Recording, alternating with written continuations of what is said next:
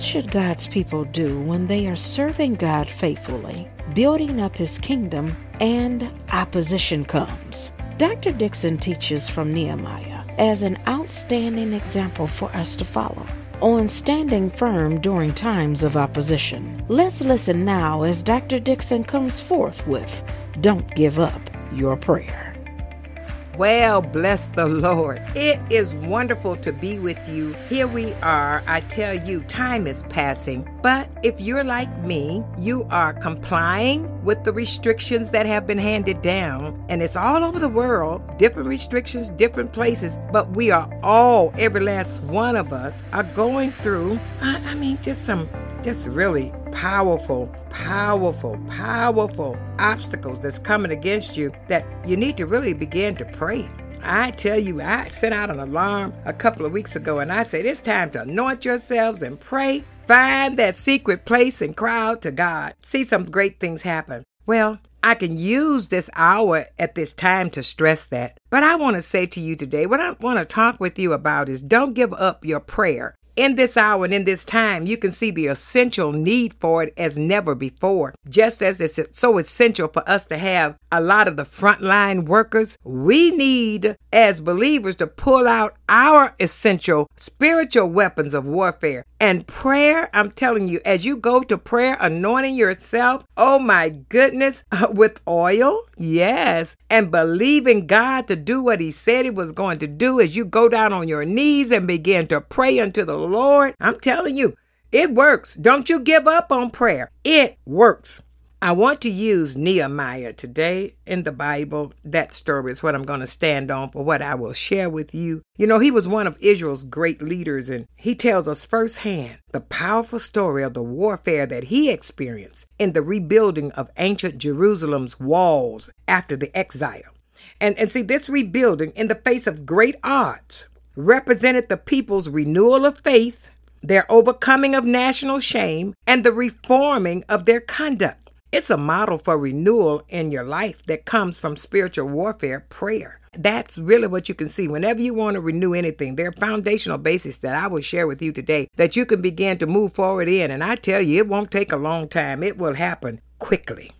And if you're accustomed to praying in the power of the Holy Spirit, you probably experience seasons of spiritual warfare. Sometimes it may seem as if all hell is breaking loose. Literally, yeah. And people may seem to get mad at you for no reason. Others may begin gossip campaigns. Your car breaks down and the kids act up. Your mate says you're spending too much time in prayer. Your friends tell you to back off, that you're just no fun anymore. Ever had that happen? I tell you, I've gone out to open my garage and all the power was gone.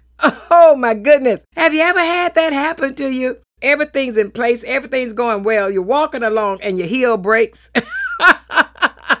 oh, I tell you, and in those times that you're in heavy spiritual warfare, just attacks coming against you all kinds of ways. You get to the end of the month and uh, you're at the end of your money. It's not even the end of the month yet. All those kind of things begin to take place, which normally does not happen. You're in a spiritual warfare. And that's the way it takes place. And that's what the enemy does. And sometimes people get mad at you for no reason at all. Yeah, yeah. And see, in these seasons, problems can feel as though they are pouring into your life from every angle. You can end up feeling misunderstood, confused, rejected, and alone. But you're not alone. Oh my, thank you, Lord. Seasoned intercessors all experience these problems. So don't think that, oh, I'm, I'm new to this. Nope. Mm-mm. In fact, Many of the seasoned intercessors that I know, they expect it. It's all part of it. And you know what else? We rejoice because we believe that we are making progress in prayer. Oh, yes. Oh, yes. When warfare comes, ooh, mm, I tell you, there have been things when power has been hit. Oh yes, I'm talking about just just mine. Nobody else in my block, just mine. I said, "Oh my goodness, God's getting ready to do something powerful." Doesn't happen all the time. It's a rare thing. But when you're in that heavy, oh, spiritual warfare prayer. Oh, and if you're not praying, oh, I got to pray. I got to pray because I've got to usher in what God is doing in this hour. Don't give up on prayer. Do not allow all of the attacks uh-huh, that's coming against you and it seems as though all hell is breaking loose. That's what's going on with this pandemic and everything, literally. But oh, don't you give up on your prayer. It's in this season that you're going to see God do some great and mighty things. Now, in addition, let me tell you something else that the enemy will do. Not only will he stir up problems, he'll come to steal your joy. Distractions will seem to battle you for your precious prayer times. Oh, yes. Oh, yes. It may seem there's always some type of disturbance your mother becomes ill, or your child becomes ill, or your child has a run in at school, or a close friend suddenly develops a serious problem and needs your help.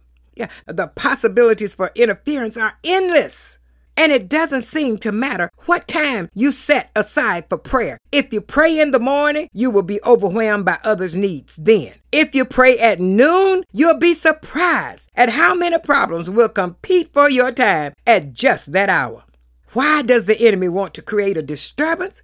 He wants to stop you.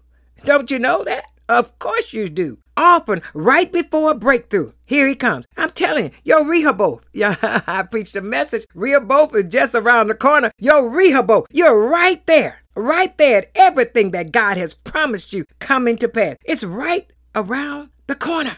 And the enemy doesn't want you to get there. He wants to overwhelm you with others' needs. He wants to overwhelm you with family and problems and situations. He wants to come in with the things that are, oh, it's so urgent. Got to do this right now. He wants to do it because he wants to stop you. You're in that warfare prayer. Oh, a breakthrough is there. Oh, yes. And your answer is just around the corner. Satan knows it. He tries to distract you so you'll quit right before the victory in the same way he tried to distract Nehemiah when he was rebuilding the wall of Jerusalem. Look, let me tell you, when God is getting ready to fortify, mm-hmm, give you what you need for your answer to come to pass. Nehemiah had gathered together some workers and was making progress on the wall. And Satan sought to discourage them by sending a few naysayers to mock the Jews in their effort. What are these feeble Jews doing? One of them taunted it. Will they revive the stones from the heaps of rubbish? Because they were working. And if you read there in the Bible, Nehemiah, the fourth chapter, you'll see it somewhere around the second verse. It was a lot of rubbish. You know how it is when you're working? Matter of fact, you see today when they're working, they have to have these big 18 wheelers to come and just get the rubbish when it's a big job being done. And the building of the wall was a big job. It was massive. It was not a little thing. Don't think that it was just like going down to Lowe's or Home Depot and buying some gates or some fences or some planks and making a wall. Nothing to compare. This was a massive job. So it was heaps of rubbish and a lot of rubbish everywhere. And so they say, oh, but they revived the stone from the heaps of rubbish. In other words, you don't have everything you need and what you're using is not quality, just not going to work. And then somebody else would come through and say, whatever they build, if even a fox goes up on it, he will break down the stone wall. Look at verse 3. Oh, they were just mocking them. But Nehemiah and his co workers, they ignored these initial attacks and they just kept on building. They kept on building. But when they had joined the entire wall together, and they got the points together because, see, they built them all around the wall. They built all around there. They had built that wall in the face of all that the enemy was doing. It was built uh-huh, from the sheep gate in the north, the Hanel Tower at the northwest corner, the fish gate in the west, the furnaces tower at the temple's mount southwest. Oh, oh, they connected those together now. It was getting ready to go up. All right. Right, right, right. And when they had joined that entire wall together and restored it to half its height, in other words, when they were close to accomplishing their goal, the enemies of God's people, they became so angry that they conspired together to fight against Jerusalem and cause a disturbance in it. Look at verse 8. Yeah, yeah. And, and what was Nehemiah's response to the distraction? He said, We prayed to our God. Oh, look at verse 9. We prayed to our God, and because of them, we set up a guard against them day and night. And like Nehemiah, you got to set up a guard against your enemies, the enemies of prayer. This involves, first of all, acknowledging that distractions will come. And you got to look beyond the problems that arise and understand praying in the Spirit is a battle, but one that is worth fighting. Oh, yes. Oh, yes. You know why I love it? because you always win. And it's fixed. The fight is fixed from the beginning. Yes. And so you have to remain, don't you give up on your prayer. The fight is fixed. You got to remain confident in the fact that you are cooperating with the Holy Spirit in an unseen realm for reasons that sometimes are beyond your comprehension. You're not going to understand it all the time, but you go on and war. Oh, yes, you fight the good fight. Oh, let me tell you. And you go into spiritual warfare. Mm, begin to fight in the spirit. Oh, praise God. That's what you got to do first of all. You got to know that the fight that you're fighting is worth fighting. And thereby, I'm going to battle this. Ah, I'm going in on this. And remain confident. Remain confident that you're not in it by yourself. Uh-uh. You got the Holy Spirit. He's in there to lead, guide, and direct. Even in that that you don't know, that that that you cannot see, you know that it is well. You know it's all taken care of. You know that you've got the victory. Why? Because the fight is fixed. Secondly, you got to know that it requires disciplining yourself to stay focused. Proverbs 4 and 25 says, Let your eyes look directly ahead and let your gaze be fixed straight in front of you. You don't always need to rise up to solve a problem at the exact hour you've set aside for prayer. You can trust the Lord with the problem and decide to focus on your first commitment prayer and intercession. See, and once you do that, the main point is not to give up not to lose your momentum. Oh, yes, just as soon as you just dive in and you get right there at the vortex of that prayer, what? The phone will ring. Mm, don't answer it. Okay, you're not using your phone uh, at home, but let's say one of your devices will notify you. You know, everybody now, when that little beep goes off, I've been at dinner table with people. That beep go off, everything. They drop fork, knife, spoon, everything. They gonna see where that beep is coming from. what the message is. No, no, no. Don't allow that to happen. Don't give up on where you are in spiritual warfare prayer. Oh, yes. Don't you stop praying. Don't you drop that spiritual warfare prayer to see what that beep is saying. Don't you give up. Don't lose your momentum that you've gained. See, when you face opposition in prayer, rejoice. Yeah, you're making headway. Simply set up a guard against your enemy. Distractions. And when it comes with it, continue to press in. When you do, you'll be rewarded with seasons of breakthroughs. You'll be rewarded with joy. You'll be rewarded with answered prayer. Isn't that awesome?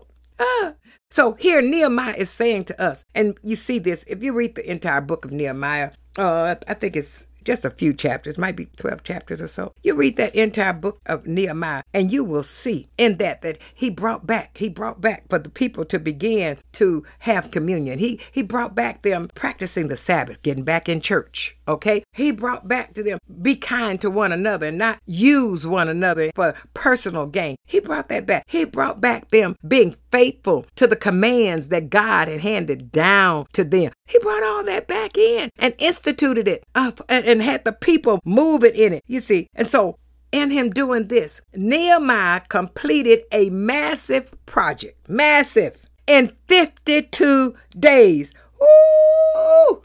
Uh, 52 days. I'm here to tell you, you see, once Nehemiah defied the opposition of Judah's enemies on all sides the Samaritans, Ammonites, Arabs, Philistines and rebuilt the wall. Once you begin to get back in church, once you begin to work God's system, once you begin to hey, not give up in your prayer. Once you begin to not allow distractions to stop you, that you'll ignore the enemy. There's no way you can ignore distractions if you don't begin to let an internal work take place. And that's getting back in church and being actively involved and reinstituting your faith. May I say that? Reinstituting your faith. Where? In God. Yes. And you begin to do that. That's very important. And this is what Nehemiah did because the people were getting ready to be sent back from exile. Some had already come back, but they're getting ready to come back from Babylon. In so doing, God knew the wall, it represented the protection that they would have from attack from the outside. And so it is the wall that God puts around us in the spirit. That's when we begin to let the fruit of the spirit that we're planting seeds, and they begin to grow, that we're not not attacked by anxiety, frustration. We're not attacked by those weary feelings of, of uh, incomplete and uh, getting going halfway through and then giving up miscarrying and not seeing the birth of what God had. No, no, no, no, no. Don't let distractions come in and keep you from pressing in. Oh, you're getting ready to get an answer. You're getting ready for a season of breakthrough. You're getting ready for joy unspeakable and full of glory. Mm. Once Nehemiah defied the opposition of Judah's enemies on all sides, he rebuilt the walls. Once you defy the opposition of the enemies of distractions that come against you from all sides, you'll begin to see God rebuild in your life. All of those decisions that were not based upon the word of God and mistakes that we we all have them from the past. God will begin to rebuild and give you joy. God will begin, uh-huh, he'll give you joy. Yes, he will for your mourning. Oh, yes, he will. He'll give you beauty for your ashes. Isaiah 61 3. He will give you a garment of praise for that spirit of heaviness. The distractions that come upon you, God will begin, oh, to show you that you have a future as you are praying, that God is answering your prayer. Oh, and that He's doing great and mighty things, and it's not going to take Him a long time. If you will obey and do this, I'm telling you right now, it won't take a long time.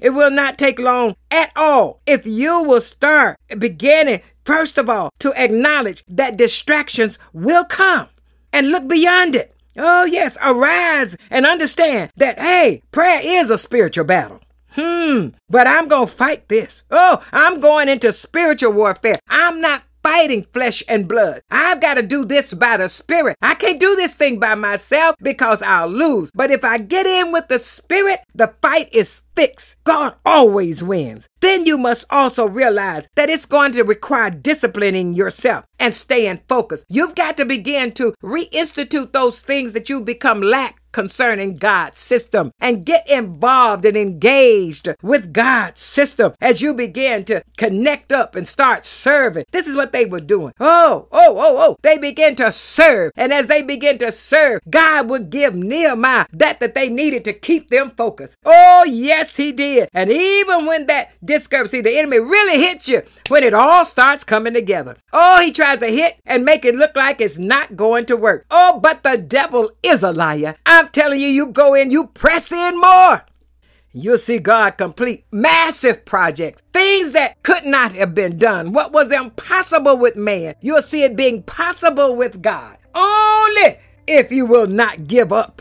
Don't give up on your prayer. Don't you let go of what you're believing God to do. Nehemiah held on, and look what God did. In 52 days, woo, quickly, a massive project was finished. I want to see your prayers answered as well as you not give up on prayer. Well, I declare that marvels, wonders, and extraordinary manifestations of God's greatness will be commonplace in your life in the name of Jesus. I am Carol Dixon, and this is Dash.